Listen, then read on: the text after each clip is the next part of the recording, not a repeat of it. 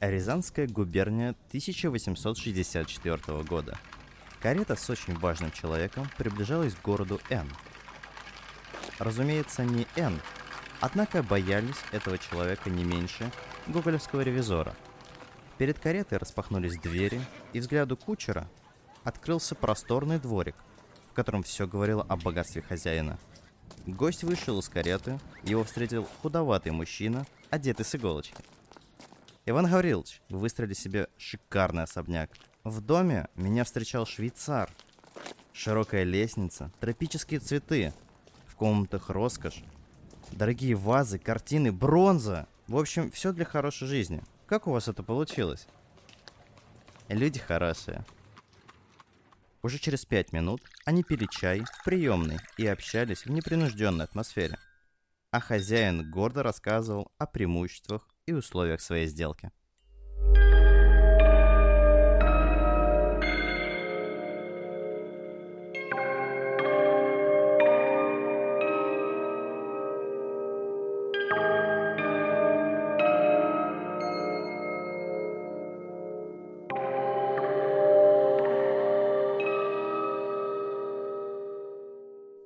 Ну чё, всем здрасте. Всем привет. Лёш, тут, знаешь, э, я хочу немножечко иначе начать, как мы с тобой обычно начинаем. Ты видел последний пост э, Илона Маска и его продажу биткоина? Так. Вот. Он продал биткоин э, там что ли на поллярда долларов. Вот. И после этого биткоин чуть-чуть обвалился. Ты рад этому событию или нет? Если бы оно меня коснулось, конечно, я, может быть, и ответил бы тебе, что я к нему каким-то образом отношусь. Но учитывая, что у меня нет вообще ни биткоинов, ничего этого. Хотя я знаю людей, у которых он есть, был. И будет. Особенно на фоне падения. Он должен появиться. Короче говоря, не запасся я в свое время биткоином, а сейчас просто сижу, кусая локти и думаю о том, как же я потерял много в этой жизни. Не так и много ты в жизни потерял, мне кажется. В принципе, ну, покупка биткоина или его отсутствие не делает твою жизнь категорически лучше ну, не считая, конечно, определенного состояния, которое ты мог на этом заработать. Ну, в целом тоже неплохо. А значит, это нисколько не меняет того, что мы вас категорически приветствуем. А вы слушаете подкаст «Какой бред» студии фильмов и подкастов «Дилетанты». В эфире я, Лёша. И я, Никита. Мы снимаем научно-популярные фильмы, записываем подкасты, а также рассказываем о ярких деятелях псевдонаучной мысли, мошенников от науки, сумевших повлиять на жизнь всего общества. Так что, какой у нас сегодня персонаж? У нас сегодня персонаж, знаешь, гений, миллиардер, плейбой, филантроп. На самом деле нет, это Рыков Иван Гаврилович. Человек очень интересной судьбы. Наград у нее не так много, как у наших э, прошлых с тобой участников при всем этом он смог э, достаточно сделать э, для собственной, например, губернии. Так, то есть мы сейчас погрузимся в Российскую империю. Нет, честно тебе скажу, я про этого гражданина, товарища, не знаю, как назвать его высочество, конечно, в то время, я про него вообще ничего не слышал, поэтому будет интересно. Это у нас хотя бы намекни, кто это. Очень хороший предприниматель. Ага, хорошо, понял. Че, стартуем? Стартуем.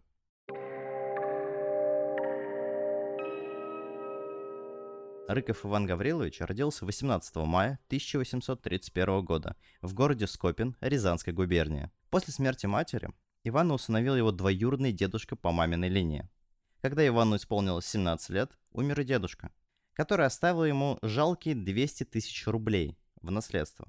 Или примерно 669 миллионов рублей на данный пересчет без учета инфляции. Стоп. Так он был бедным? Или не бедным. Что-то я уже с самого начала начинаю плавать в цифрах, скажем так. Это огромные деньги на тот момент были. Но они ему достались только после смерти двоюродного дедушки. Ну, дяди, считай, типа. Ага. Принадлежал ли он какому-то сословию или нет? Я вот не пойму. До этого он не состоял ни в ком сословии, но после того, как его усыновил дедушка, он получил фамилию Рыков. Угу. Она дворянская или как? Он был купцом, наверное, все-таки дедушка. Или кем он был? Дедушка был его купцом, да. Угу. И после получения 69 миллионов рублей На современный счет. На современный. Но опять это без учета инфляции. Там ну, Хорошо, может- осталось миллион- миллионов триста. Да нет, мне кажется, чуть побольше все-таки. Ну, огромные деньги, реально. Ну и, и имение в Козловском уезде, Тамбовской губернии. Ой, В 1953 году Рыков поступил на муниципальную службу и после стал работать бургомистром. Это человек, который надзирал за исполнением крестьянами повинностей. ФНС, короче. Нет, нет, почему? Это что-то типа мэра, наверное, какой-то отделенной области.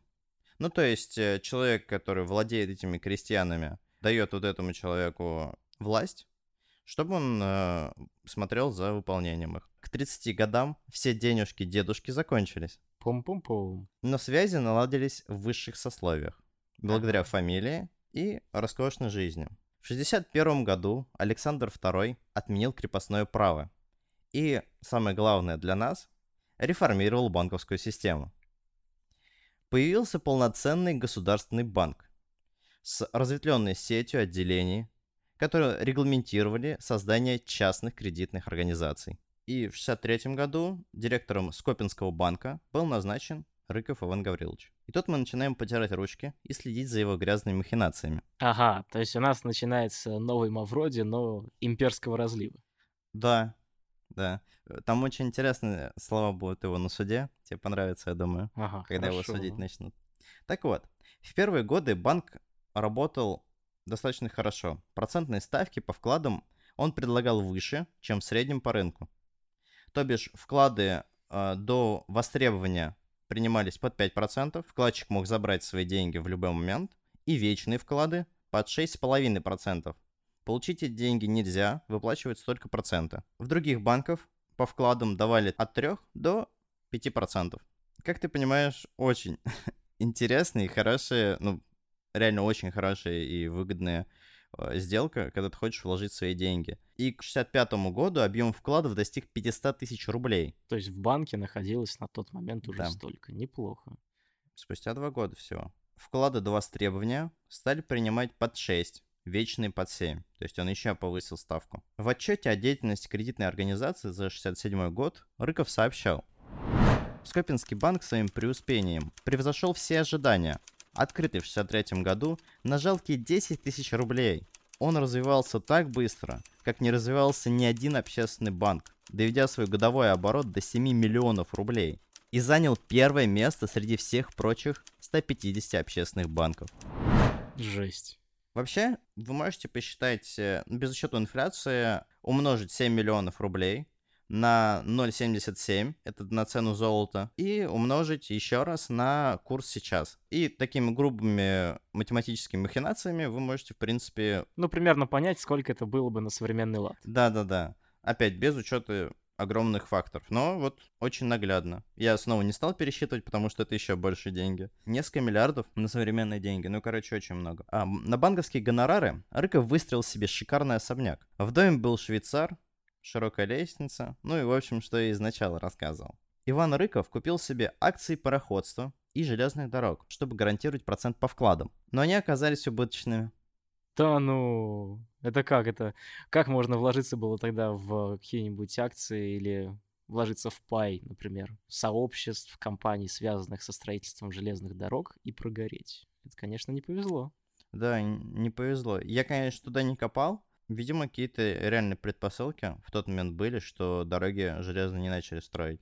Но это очень странно. Как раз такой период, когда нужно было развивать инфраструктуру страны. А на перепродаже Рыков потерял 662 тысячи рублей. Мгм. Очень большие деньги.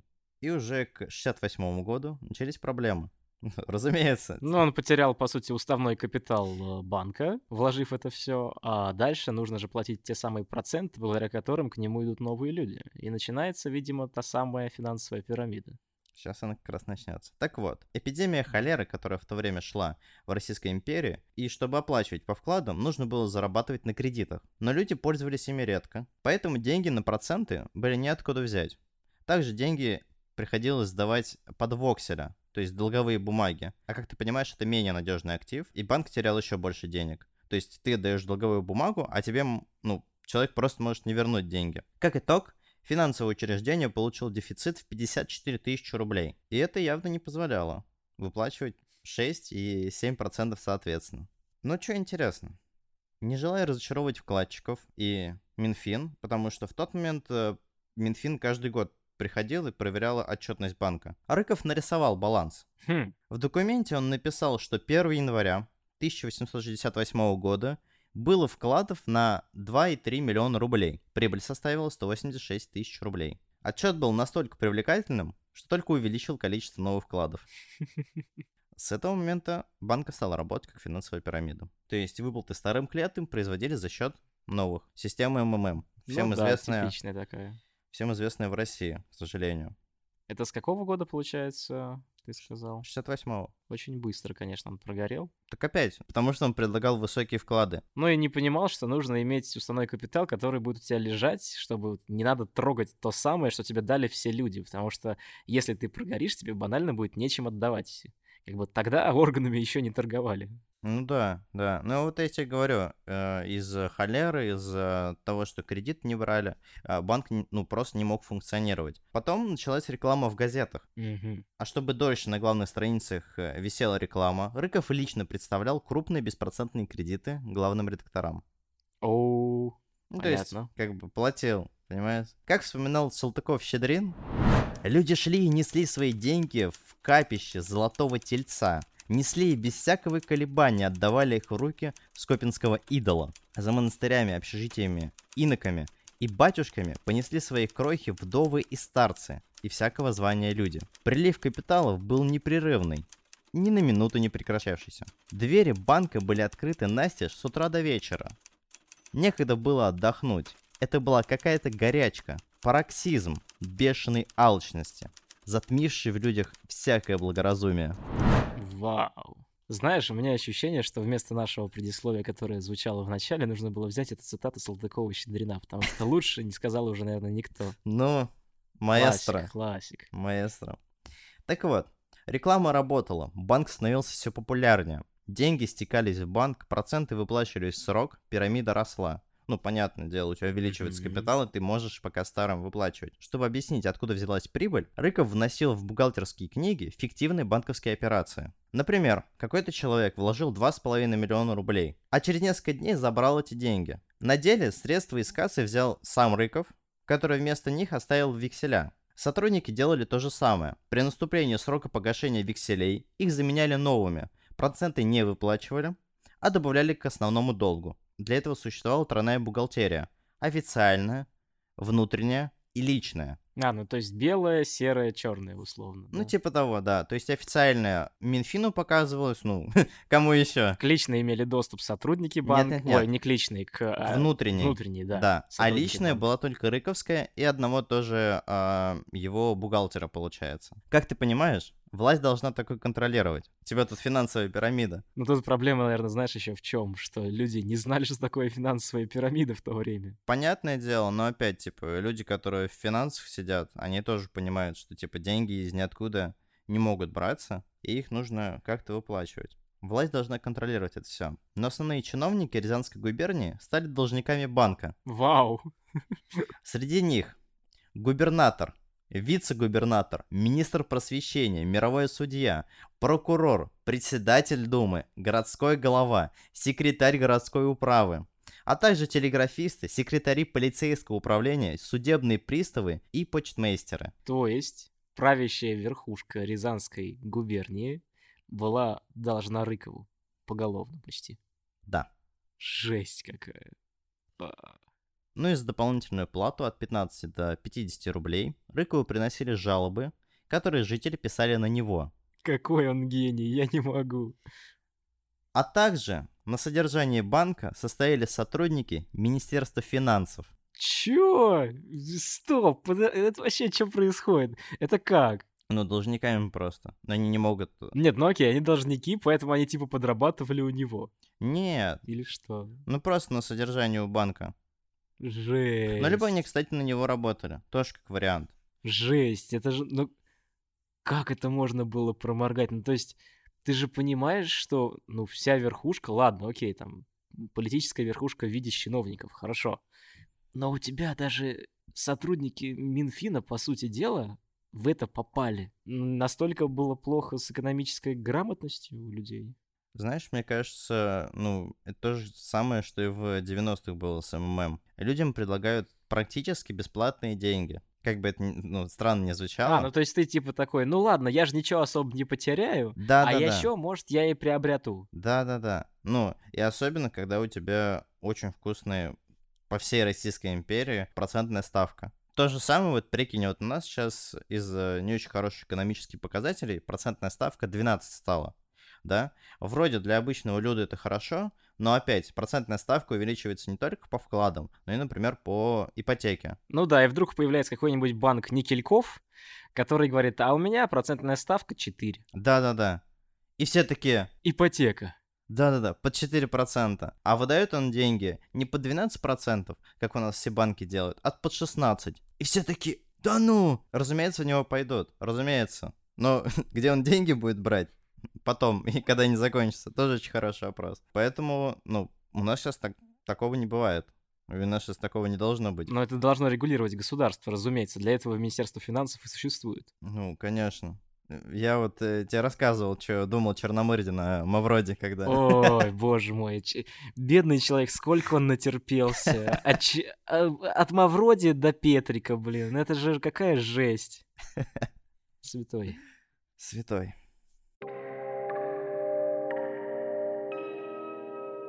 Рыков расправлялся с нехорошими людьми. По его мнению, разумеется. Так он, например, поступил с купцом по фамилии Дьяконов. Это очень популярная история, может даже кто-то ее слышал. А, он знал о злоупотреблениях, ну, Дьяконов, в организации и подал жалобу на Рыкова. Вскоре у него сгорел арендованный винокурный завод. В то же время Рыков потребовал вернуть долг в 20 тысяч рублей.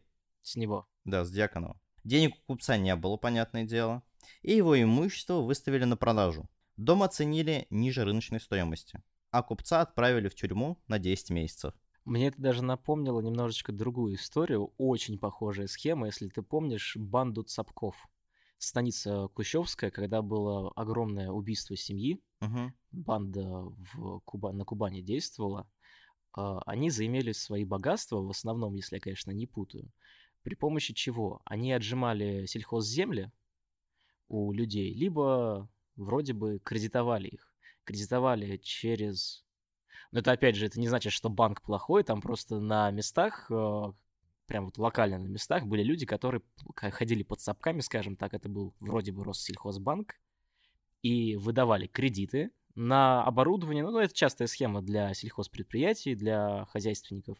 Выдавали кредиты, эти кредиты, они как раз гасятся урожаем. Угу. И приходит где-то в середине лета условная банда цапков и говорит, а уступите нам по договору вашу землю. А, тот, кто не уступал, у них либо поля горели, либо у них э, горели как раз сельхозпредприятия, горело оборудование, которое они взяли кредит, там какие-нибудь машины. И человек оставался и без оборудования, без возможности собрать урожай, либо урожай тоже пропадал. Может, там коров тоже перебивали, они сгорали где-нибудь в сараях. И кредит надо выплачивать. А кредит выплачивать нужно тоже людям, которые локально ходили под цапками. А, ну то есть таким рэкетом занимались, по да, сути. Да, да, да. И это было уже, ну, примерно до десятых годов. По-моему, вот в начале десятых годов произошло это резонансное убийство, угу. и начали все это распутывать. Когда начали распутывать, поняли, что под этой такой кубанской мафией ходило очень-очень много людей, связанных с мелкими чиновниками, чиновниками даже немножечко повыше. Как удивительно. Я сейчас не вспомню, вроде бы лейбл Smart у них есть подкаст «Дела», который ведет Саша Сулим. В том числе я его слушаю. Всем советую, очень классно, клево, атмосферно. Там вроде бы есть про банду цапков. Если хотите, послушайте. Но не будем делать из Рыкова сатану в плоти. При создании банка часть доходов должна была идти на нужды города. Это типа в самом основании банка писалось. И они реально шли. На ремонт мостовых, уличного освещения и оборудования телеграфной станции банк потратил свыше 500 тысяч рублей. Ну, очень хорошие деньги на самом деле. Открыл женская пригимназия, первая публичная библиотека, Покровский храм и Никольская церковь. Малообеспеченным ученикам выплачивались стипендии, содержались приюты. Кроме того, Рыков требовал введения всеобщей грамоты. Представляешь? Он э, с инициативой обратился в Скопинское губернское земство. Скопинское земство поддержало, а губернское воздержалось. А почему? Тут э, я не нашел никакой информации типа отказа, официального отказа. Ну, почему вы не хотите, чтобы граждане были грамотные? Ну, не хотим. Они же еще думать начнут скотины. А это плохо. В 1971 году банк понес потери во время эпидемии холеры, еще одной. На этот раз многие скончались от болезни, расплатиться по долгам было некому.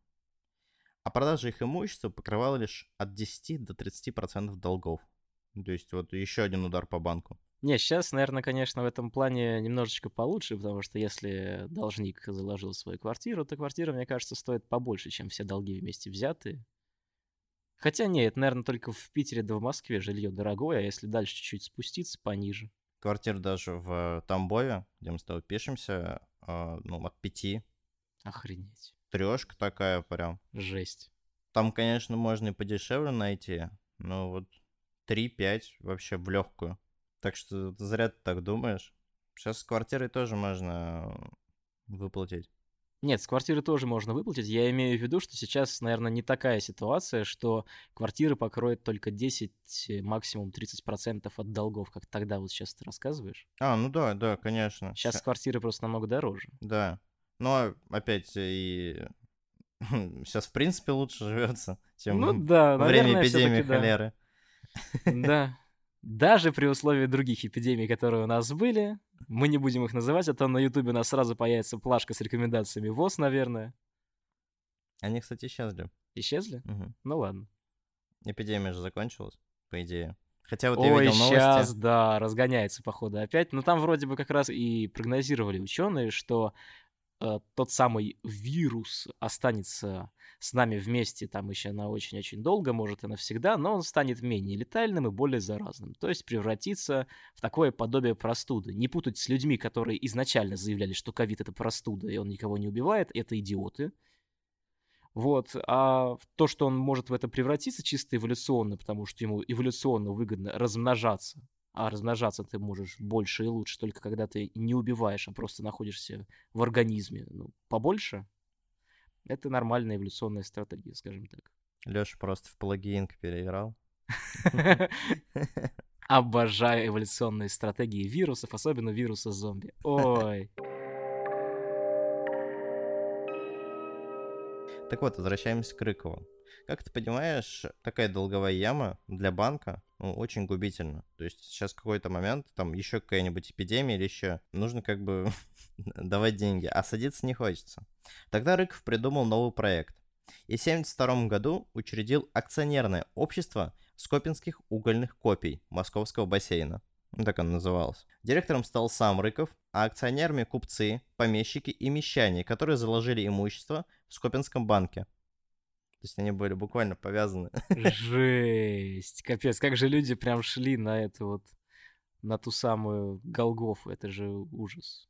От неимения, видимо. Мне по-другому вообще ничего не представляется. Мне тоже не представляется. Я не понимаю, как можно, типа, ну окей, дали тебе выгодные условия по кредитам, ты их, типа, покрыть не можешь. А тебе говорят, а ты еще больше заложись вот ко мне, ты еще больше мне будь должен, а мы потом с тобой рассчитаемся, и ты рассчитаешься. Ты же не рассчитаешься уже. Это же просто, ну, долговая яма, из которой не можешь вылезти. Ну, видимо, они думали, что они вот таким образом и расплатятся. Все-таки ну... доверие к э, Рыкову было какое-никакое. Меценат, короче, был.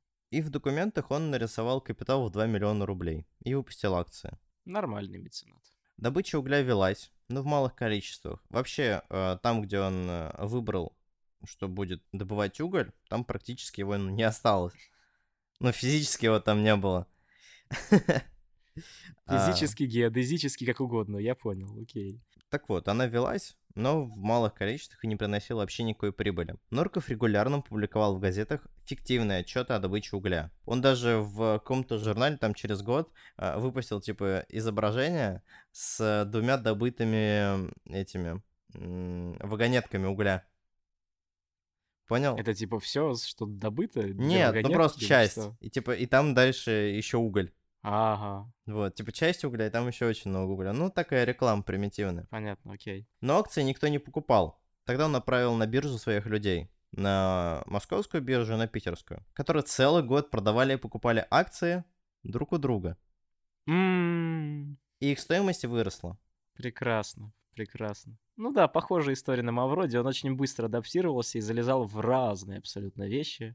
начиная от банковской сферы, залезая там в кредитную сферу, дальше залезая в сферу акций. Красиво. Ну, вроде бы у Рыкова, опять я еще дальше не копал, конечно, возможно, еще какие-то были финансовые пирамиды. Было бы тоже интересно в будущем про них рассказать.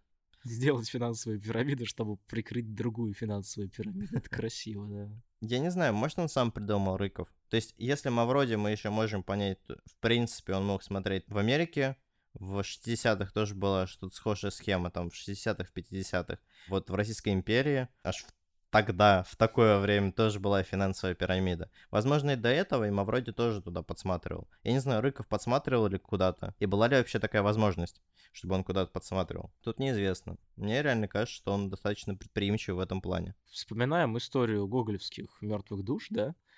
Ну, не зря же появился тот самый Чичиков. Это же тот самый прообраз э, людей предприимчивых, и схема, которая описана у Гоголя, она вроде бы была, не сказать, чтобы популярной, но известной в узких кругах, я бы сказал. Вроде бы она была.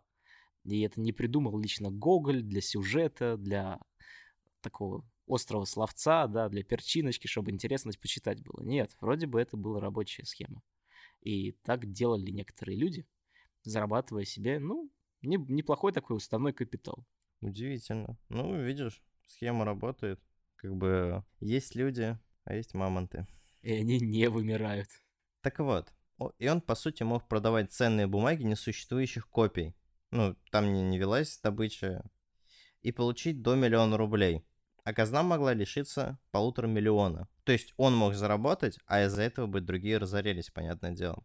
Слушай, у меня только один вопрос. Я, может, конечно, забегаю вперед. В недвижимости он не залез? Нет, я вот не находил. Слава богу, упасли. Мне кажется, тогда это не было так востребовано. Опять... Доходные дома в Петербурге в то время, ой, как были востребованы, и строились они прям совсем-совсем везде. Те самые дворы-колодцы — это как раз побочное следствие того, что по нормам должны были окна выходить на свет, должна была быть освещенность и так далее. Не должны были быть темные комнаты, как вот у Родиона Раскольникова, у Достоевского, да?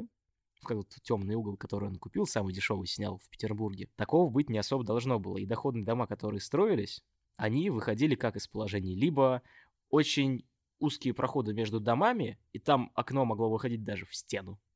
Либо дворы-колодцы.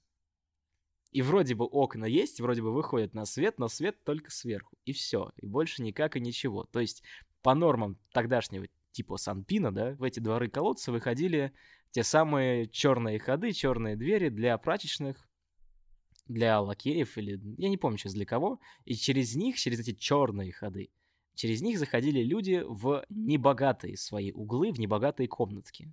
А то, что парадные там каких-нибудь Невских с парадными входами, это уже для более таких богатеньких гостей. Ну, интересно, а, потому что вот я не видел, чтобы он э, где-то кроме э, Рязанской, ну и вот рядом с Рязанской губернией что-то покупал. Вот эти рассказы у него еще от дедушки досталось. Он больше деньги, это потом по заявлению других э, ребят, те, кто жили в его время, говорят, что он очень был расточительный. Mm-hmm. То есть он тратил деньги не на недвижимость, условно, да, а на там... Entertainment. Ну да, на поход там в бары, в театры. Да, на роскошную жизнь просто. Возможно, как э, Федор Михайлович на покер. Mm-hmm. Ну, я понял. Вот. Но как бы мы не забываем, что такие у нас э, игры не очень разрешены, азартные. Просто напоминаем и напоминаем, что мы это не поддерживаем, конечно же. Конечно. Winline тут может быть твоя реклама.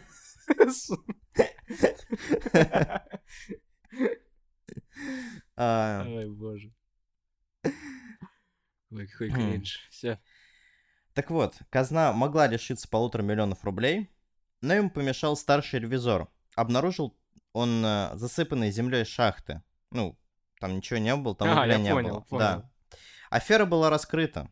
Но, благодаря рыковским связям, дело очень быстро замяли.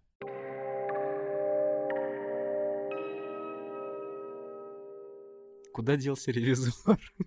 Он то ли его подкупил, то ли еще что-то такое было. Возможно, он взял его в долю. Я не берусь рассуждать.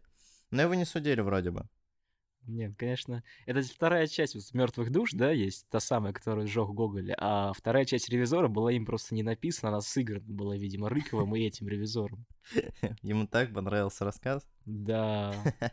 В 68 году Михаил Леонов вместе с несколькими другими горожанами написали письмо на имя губернатора Болдырева, вот тогда в Рязанской губернии был. Закредитован. В чем они рассказывали о махинациях в банке и просили провести ревизию. Ответ пришел. Набираем воздух в грудь. Так. Лишь спустя 6 лет. Боже, правый и левый. Знаешь, что в письме говорилось? Что прошение написано не по форме. А. Какая жесть. Не, ну ты представляешь, какая раньше была свобода у чиновников? Сколько мы сейчас ругаем вот этих, да, дядек в, в кабинетах, в костюмах. Какая свобода была у чиновников, что им мог написать человек о беззаконии, реальном беззаконии в городе? Ему ответили через 6 лет на это только. И ответили, что просто ты заявление не по форме написал. Ой, боже. Восхитительные времена были. Любые времена восхитительные. Привет всем тем, кто говорит, что раньше было лучше. Это... Если вот немножко вернуться, написано не по форме, тут прикинь, какой реально уровень бюрократии был в 19 веке. И вот если он тогда зашкаливал, то вот сейчас-то, типа, это все вот в разы больше в разы больше, но насколько стало меньше свободы у того самого чиновника, который приказывал душами, скажем так. Нет, ну конечно, намного меньше, потому что больше появилось тех органов, которые следят за ну, да, чиновниками. Да-да-да. И, ну, мне кажется, это правильно, чтобы за госслужащим таким образом наблюдали. Не чтобы он через 6 лет отвечал, и ладно, он ответил бы что-то еще нормально. Понятно, да, что губернатор был также в рыковской вот этой схеме, понятное дело. Но если бы он ответил хотя бы «Мы не нашли, например», или «Мы все это время исследовали». Да, сторожей должен кто-то сторожить. И все-таки в 78 году неравнодушные скопинцы отправили ходатайство о нарушении в организации на имя министра внутренних дел. Интересненько. Но письмо не рассмотрели из-за неоплаченного гербового сбора. Его не отправили. Я тут помахал, нет, его не отправили. Боже. Боже. Ну, прекрасно. Восхитительное время было. Ты вот прикинь. Письмо Бастрыкина не дошло ты что из-за того, что ты не оплатил ВК Play, я не знаю, да? Ну да, что-то такое. Или, например, там подписка какая-нибудь в госслугах была бы. И тебе, и тебе нужно отправить сообщение, но у тебя подписка там э, закончена, или ты ее не оплатил, и все. Прекрасно. Письмо не дошло. Ну это же вообще, это кошмар какой-то. Имперский киберпанк. Ну да, да. То есть это вот... Э, тогда монархизм был, понятное дело, что с элементами капитализма, но именно о таком прогрессивном будущем представляют капиталисты. То есть, когда тебе за все нужно будет платить, ничего не будет бесплатно, все будет таким образом работать. Это, конечно, ну, очень-очень стрёмно, когда ты человек не особо обеспеченный, не можешь что-то себе сделать, а тут э, с тебя спрашивают, вроде типа, ты на меня должен, министр внутренних дел, э, тот старый, ты на меня должен работать. Тихо. Ты должен исполнять волю народа. А тут так получается, что типа, я из-за денег даже тебе не могу обратиться.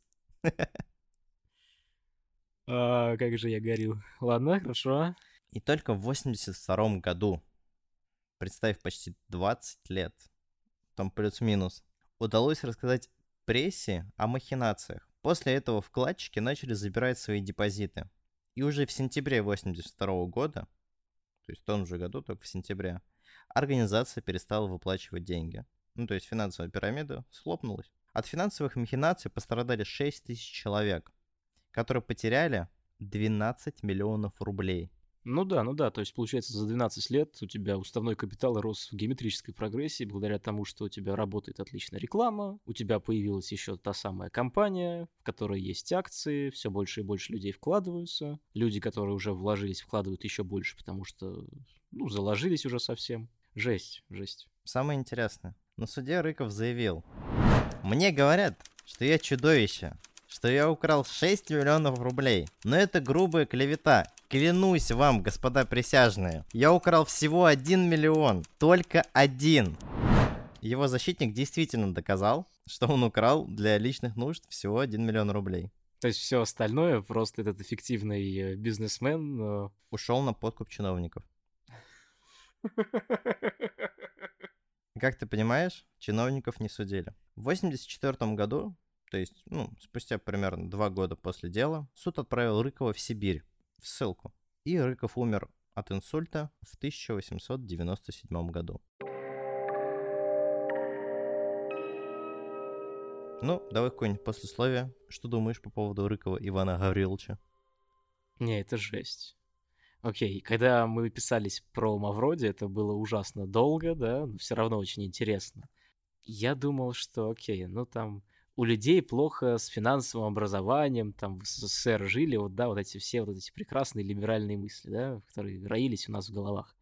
Имперская Россия. И тут ситуация, ну, примерно такая же, если даже не хуже. Настолько даже хуже, что вложились и заложили себя чиновники вплоть до губернатора. Боже, чё это за бред?